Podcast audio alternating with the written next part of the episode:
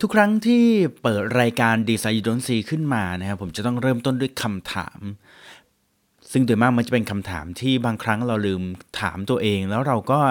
ไม่เคยคิดจะสงสัยกันมาก่อนนะฮะแต่ว่าวันนี้คำถามผมค่อนข้างซิมเปิลมากๆ แต่ว่าน่าจะเป็นคำถามที่ผมคิดว่าหลายคนไม่รู้คำตอบฮะคำถามนั้นก็คือทำไมเราถึงต้องใช้หลอดดูดน้ำครับ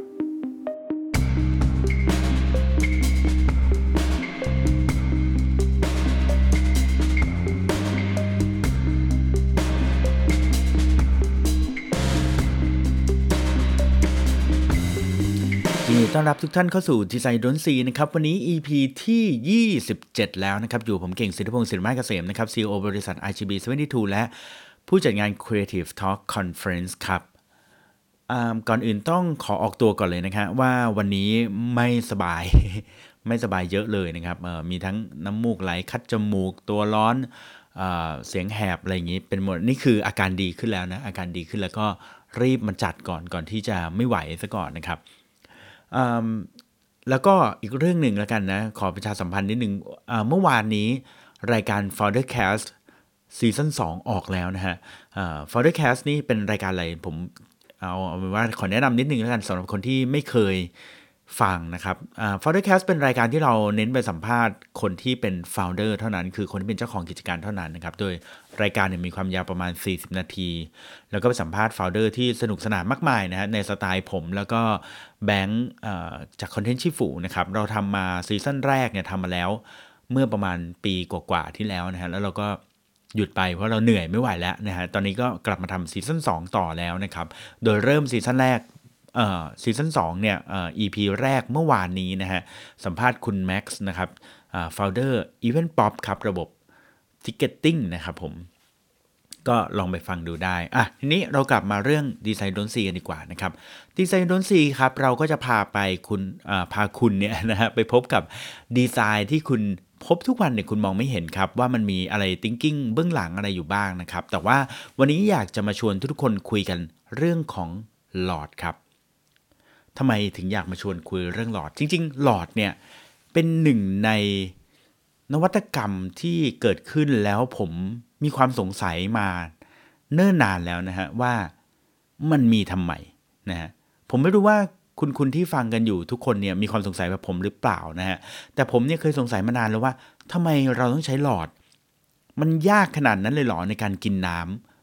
นะฮะในการจะดูดน้ำโค้กขึ้นมาทำไมเราเราต้องใช้หลอดในการดูดน้ำขึ้นมาทำไมเราไม่ยกแก้วขึ้นมากิน มันยากขนาดนั้นเลยเหรอโอ้แล้วทำไม แล้วเราผมก็นึกไปอีกนะว่า ในเมื่อมันไม่ยากมันไม่ได้ยากขนาดนั้น แล้วมันเกิดขึ้นได้ยังไง ผมนึกภาพของคนที่คิดหลอดขึ้นมา แล้วเอาหลอดเนี่ยไปนำเสนอกับ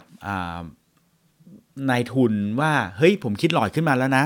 พี่มาลงทุนกับผมไหมเนี่ยไม่ค่อยออกนะ คุณลองนึกภาพไหมนะฮะอันนี้เป็นเป็นสิ่งที่ผมสงสัยมานานก็คือ คุณลองนึกภาพเนี่ยว่า สมมุติว่าคุณคิดหลอดขึ้นมาได้นะเป็นหนึ่งแท่งขึ้นมาอย่างเงี้ยแล้วคุณก็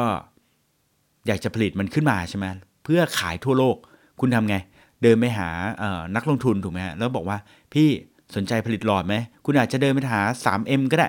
หรือใครก็ได้ที่ทำพลาสติกหรืออะไรเงี้ยพี่ผลิตหลอดไหมเออมันดียังไง มันแก้ปัญหาอะไรมันแก้ปัญหาคือพี่จะได้ไม่ต้องยกแก้วให้เมื่อยไง พี่จะได้ดูดน้ำได้เลย โดยไม่ต้องยกแก้ว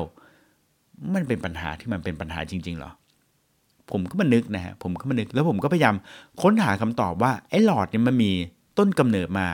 ได้ยังไงแล้วทำไมเราถึงต้องใช้หลอดนะฮะเพราะว่าช่วงหลังๆเนี่ยผมเองก็เห็นกระแสของหลอดเนี่ย พลาสติกเนี่ยนะฮะคนที่รณรงค์ไม่ใช้หลอดพลาสติกเนี่ยเยอะมากนะฮะซึ่งเป็นเรื่องดีนะครับคุณทราบไหมครับว่าเขาประเมินกันว่าทุกวันนี้เนี่ยเราใช้หลอดอยู่ประมาณ 500 ล้านชิ้นนะครับต่อวันนะฮะ500 ล้านชิ้นต่อวันนะฮะโอ้บางทีบอกว่าเอ๊ะเราใช้เยอะขนาดนั้นเลยเหรอ ก็เขาประเมินครับว่ามนุษย์เราคนหนึ่งเนี่ยนะฮะใช้หลอดประมาณ 1.6 ล้านหลอดเอ้ยไม่ใช่ 1.1.6 หลอดต่อวันนะฮะก็คือประมาณหลอดกว่าๆต่อวันนั่นเองนะฮะเพราะว่าเวลาเราซื้อน้ำทีหนึ่งแก้วก็มาหนึ่งหลอด อีกหนึ่งแก้วก็มาอีกหนึ่งหลอด ดังนั้นเขาเลยประเมินว่า เราน่าจะใช้ประมาณสัก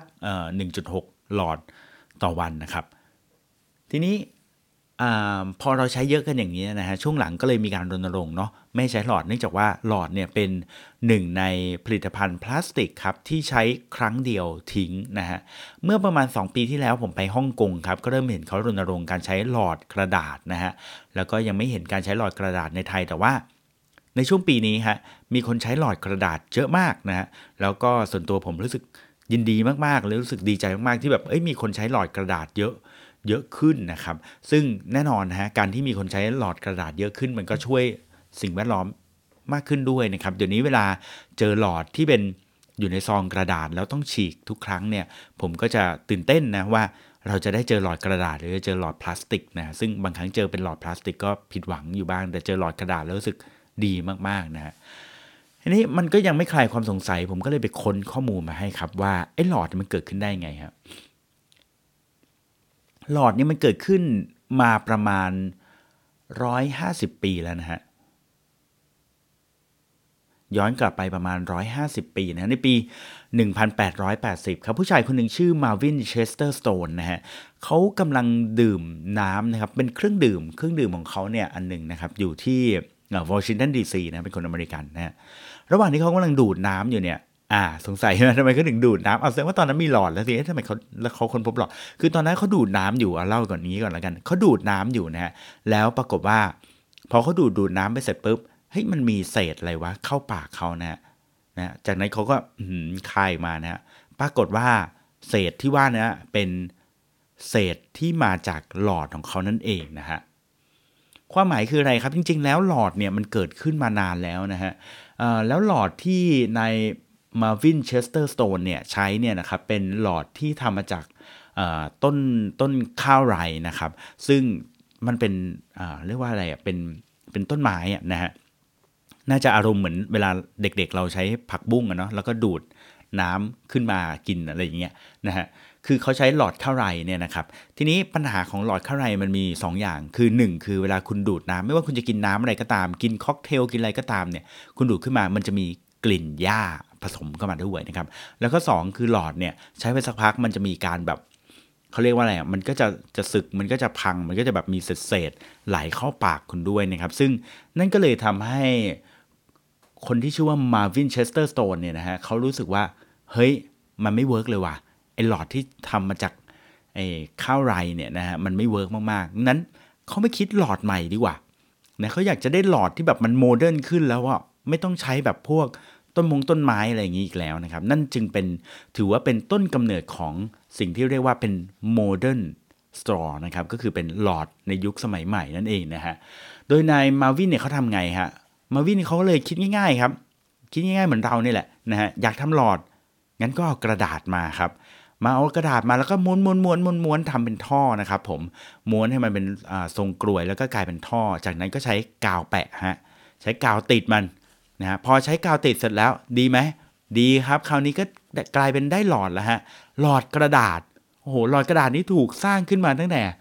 ครั้งแรกของเรียกว่าเป็น modern straw เลยนะ เออเป็นเป็นครั้งแรกเลยนะ ตั้งแต่ประมาณเท่าไหร่ร้อยห้าสิบกว่าปีที่แล้วนะฮะแต่ยุคนี้เหมือนกับเราย้อนกลับไปเรโทรนะ กลับไปที่หลอดกระดาษเหมือนเดิม แต่จริงๆมันเกิดขึ้นมาตั้งนานละ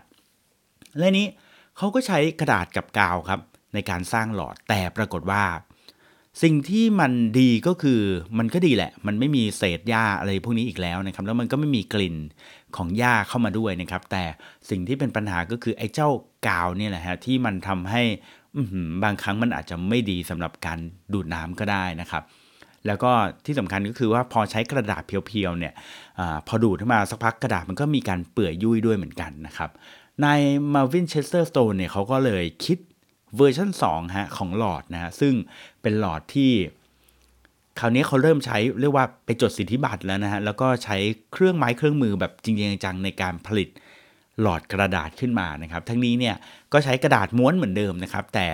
การที่จะทำให้กระดาษอยู่ได้เนี่ยเขาใช้วิธีการเคลือบด้วยขี้ผึ้งฮะเคลือบกระดาษด้วยขี้ผึ้งครับก็มีคุณสมบัติ 2 อย่างครับ ก็คือทำให้กระดาษเนี่ยมันอยู่ตัวนะครับ แล้วก็อีกอย่างหนึ่งก็คือทำให้กระดาษเนี่ยมันไม่เปียกน้ำครับ แล้วมันก็สามารถที่จะใช้ได้ นานกว่ากระดาษ pure ๆกับกาวนะครับ ทีนี้อย่างที่บอกครับนายมาวินเชสเตอร์สโตนเนี่ยนะฮะเขาคิดหลอดขึ้นมาใช่ไหมแล้วเขาก็จดลิขสิทธิ์ด้วยถูกไหมครับ แต่ว่าเอ๊ะเมื่อกี้ตอนที่พูดเนี่ยผมบอกมาแล้วว่า ตอนที่เขาคิดค้นหลอดในยุค modern เนี่ยนะฮะเขาก็ดูดน้ำที่มาจากหลอดข้าวไรอยู่แล้วอ๋อแสดงว่าหลอดมันมาก่อนหน้านี้อยู่แล้วนะสิใช่ไหมฮะปรากฏว่าต้นกำเนิดของหลอดครับ ย้อนกลับไปครับ ย้อนกลับไปไกลมากเลยครับ ย้อนกลับไปประมาณ 5,000 ปีก่อนหน้านี้อีกฮะโอ้โหไม่ก็หลอดนี้ใช้ตั้งแต่ 5,000 ปีที่แล้วแล้วนะฮะโดยทำไมเขาถึงรู้ว่า 5,000 ปีที่แล้วครับ เพราะว่าเขาไปค้นพบเป็นเหมือนกับรูปสลักนะฮะ เป็นตาประทับนะฮะ อยู่ที่โลงศพนะของชาวซูเมเรียนสมัยก่อนเมื่อ 5,000 ปีที่แล้วเนี่ยนะครับ โดยตาประทับเนี่ยนะมันอยู่บนโลงศพแล้วมันก็เป็นรูป คนกำลังหลุดดูด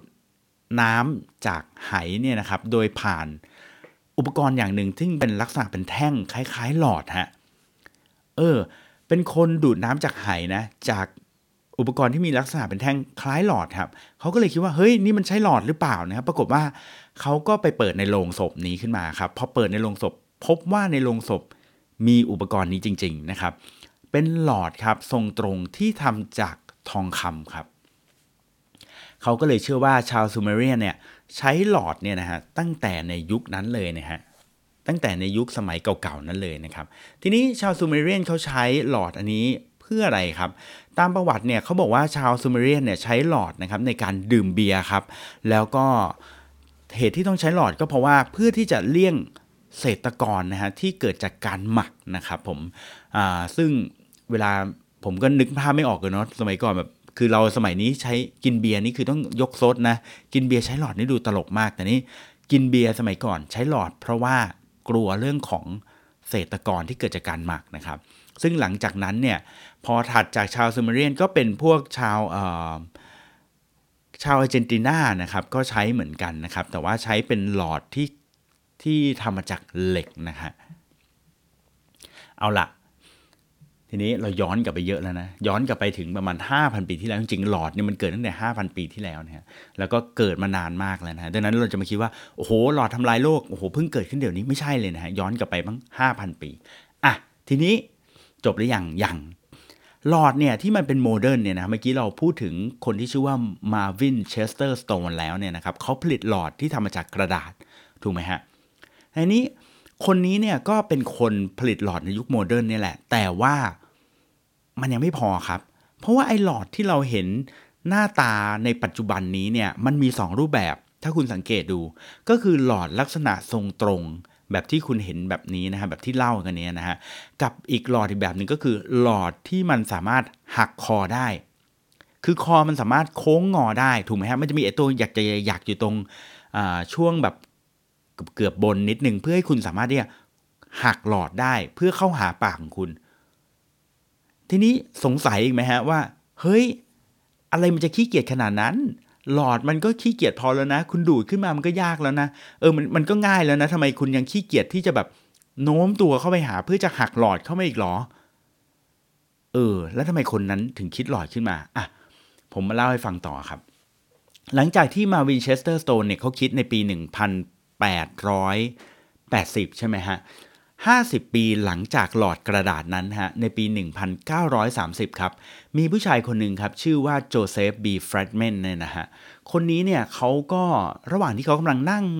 ชิวๆชมน้ำพุน้ำตกอยู่นะฮะเขาก็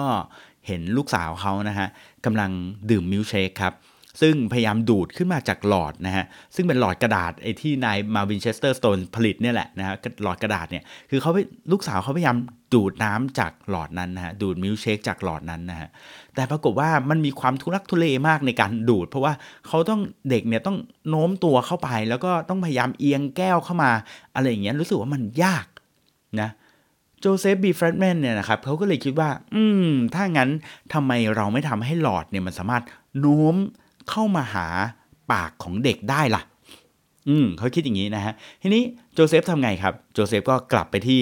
แล็บของเขานะโจเซฟมีห้องที่เหมือนกับเป็นห้องที่เอาไว้ทดลองผลิตของนู่นนี่นั่นต่างๆของเขานะฮะ แล้วเขาก็ลองเปลี่ยนหลอดกระดาษที่มาวินเชสเตอร์สโตนทำ original เนี่ยที่เป็นกระดาษเคลือบด้วยขี้ผึ้งเนี่ยให้เป็นหลอดที่สามารถหักคอได้ดูซิจะทำไง ทีนี้ความคิดง่าย ๆ ของโจเซฟตอนนั้นคือทำไงฮะ เขาเอาไอ้น็อตนะฮะน็อตที่มีเกลียวนะฮะที่เราเห็นอยู่ในปัจจุบันทุกวันนะน็อตที่มันมีเกลียวเกลียวหมุนๆเนี่ยนะฮะเขายัดเข้าไปในหลอดครับเขายัดเข้าไปในหลอดจนถึงจุดที่เขาคิดว่ามันน่าจะเป็นจุดที่ควรจะงอได้นะฮะพอเขายัดเข้าไปเสร็จแล้วเขาทำไงครับเขาใช้อุปกรณ์อย่างที่2ครับก็คือไหมขัดฟัน ใช้ไหมขัดฟันครับ หมุนอ่าพันเข้าไปครับ พันเข้าไปรอบๆ ตรงส่วนที่มันเป็นอ่า ส่วนที่เป็นเกลียวของน็อตนะฮะที่อยู่ข้างในฮะคือคือเขาพันรอบนอกนะแล้วทำให้มันเกิดเป็นรอยหยักที่หลอด นึกภาพตามออกไหมฮะ เอาใหม่นะ เอาน็อตใส่เข้าไปในหลอดนะฮะจากนั้นเอาไหมขัดฟันเนี่ยนะฮะมาพันรอบๆน็อตนะฮะเพื่อทำให้เกิดรอยหยักที่ตัวหลอด จากนั้นก็เอาน็อตเนี่ยออกมาครับอะพอเขาทำอย่างนั้นเสร็จแล้ว หลอดเกิดอาการหยักแล้วใช่ไหมหลอดกระดาษมันหยักได้แน่นอน ถ้าเกิดว่าคุณมัดแบบนี้นะฮะหลังจากนั้น หลอดก็สามารถที่จะงอได้ในที่สุดว้าเจ๋งไหมฮะ ไอเดียนี้มันเกิดขึ้นจากลูกสาวเขาที่พยายามกินมิลเชคอย่างทุลักทุเลฮะ แล้วเขาก็เลยคิดว่าทำไมหลอดมันถึงไม่งอได้นะครับ หลังจากนั้นไม่นานครับประมาณอีกประมาณ 9 ปีให้หลังนะฮะ นายโจเซฟบีเฟรดแมนเนี่ยนะครับเขาก็เลยไปสร้างบริษัทใหม่ขึ้นมาเลยครับ ชื่อว่า Flex Store Company นะฮะ เป็นบริษัทที่ตั้งใจสร้างขึ้นมาเพื่อผลิตหลอด โดยเฉพาะครับ แล้วหลอดเนี่ยนะฮะก็ถูกผลิตแล้วก็ถูกขายอย่างเป็นทางการในอีกหนึ่งปีให้หลังก็คือ 1 ปี 1940 นะฮะทั้งนี้ครับไอ้เจ้าหลอดเนี่ยตอนผลิตออกมาในปี 1940 เนี่ยมันไม่ได้ถูกขายเพื่อสำหรับคนทั่วๆไปอย่างเราๆนะครับ ให้พวกเราได้กินกันนะครับ แต่ว่ามันถูกใช้ เป็นอย่างมากเลยนะครับในโรงพยาบาลนั่นเองนะครับ เนื่องจากว่าในโรงพยาบาลเนี่ยเขาค้นพบว่า เออถ้าเกิดว่าคนไข้เนี่ยได้ใช้หลอดครับ ที่งอได้คนไข้ก็จะไม่ต้องโยกตัวเข้าไปหรือต้องเอื้อมหรือต้องลุกขึ้นมาเพื่อดูดน้ำจากหลอดครับ แล้วหลังจากนั้นครับมันถึงค่อยเป็นหลอดที่ถูกใช้ถูกสร้างโดยพลาสติก เป็นหลอดที่สิ้นเปลืองมาจนถึงทุกวันนี้ครับ และนี่คือที่มาของหลอดครับ และนี่คือเหตุผลว่าทำไมเราถึงได้ใช้หลอดตั้งแต่เราเกิดเลยเนาะเราเกิดมาก็เจอหลอดแล้วก็ใช้หลอดทีแรกผมก็คิดว่าหลอดมันอาจจะเวิร์กเพราะว่าเราต้องกินน้ำจากขวดโค้กที่แบบเออเราไม่ได้เท อันนี้มันก็ make sense นะ แต่ช่วงหลังพอเห็นเราใช้หลอดกับแก้วน้ำเราก็รู้สึกว่าเอ๊ะเราขี้เกียจขนาดนั้นเลยหรอนะครับ บางทีก็คิดว่าเอ๊ะหรือว่าหลอดเนี่ยมันก็ดีสำหรับผู้หญิงที่เขาทาลิปสติกมาแล้วเขาไม่อยากจะเลอะ ถ้าเกิดเขาต้องยก แก้วน้ำกินเข้าปาก แต่ทั้งนี้ทั้งนั้นครับ สุดท้ายผมก็มาดูแล้วว่า ในยุคนี้ครับที่สิ่งแวดล้อมเป็นที่คอนเซิร์นเป็นอย่างมากนะครับ แล้วก็คนค่อนข้างมีประเด็นกับเรื่องของการใช้หลอดที่ใช้มากถึง 500 ล้านหลอดต่อวันเนี่ยนะฮะบางครั้งเราอาจจะปฏิเสธที่จะไม่รับหลอดก็น่าจะดีเหมือนกันนะครับ และทุกวันนี้ผมก็ค่อนข้างชอบด้วยฮะ เวลาที่เราปฏิเสธบอกว่าไม่รับถุงพลาสติก หรือไม่รับหลอดหรืออะไรประมาณนี้แล้วพนักงานบอกว่าขอบคุณที่ไม่รับถุงพลาสติก ขอบคุณที่ไม่รับหลอด ผมคิดว่าเป็นหนึ่งในสิ่งที่ดีเหมือนกันนะฮะ เพื่อช่วยรักษาสิ่งแวดล้อม แล้วก็เท่านี้แหละครับสำหรับเรื่องของดีไซน์ดนซี EP ที่ 27 ครับทำไมเราถึงใช้หลอดนะครับขอบคุณที่ติดตามนะครับ แล้วพบกันใหม่ครั้งหน้าสำหรับวันนี้ผมเก่งสิทธิพงศ์สินไม้เกษม CEO บริษัท RGB 72ต้องขอลาไปก่อน แล้วพบกันใหม่ สวัสดีครับ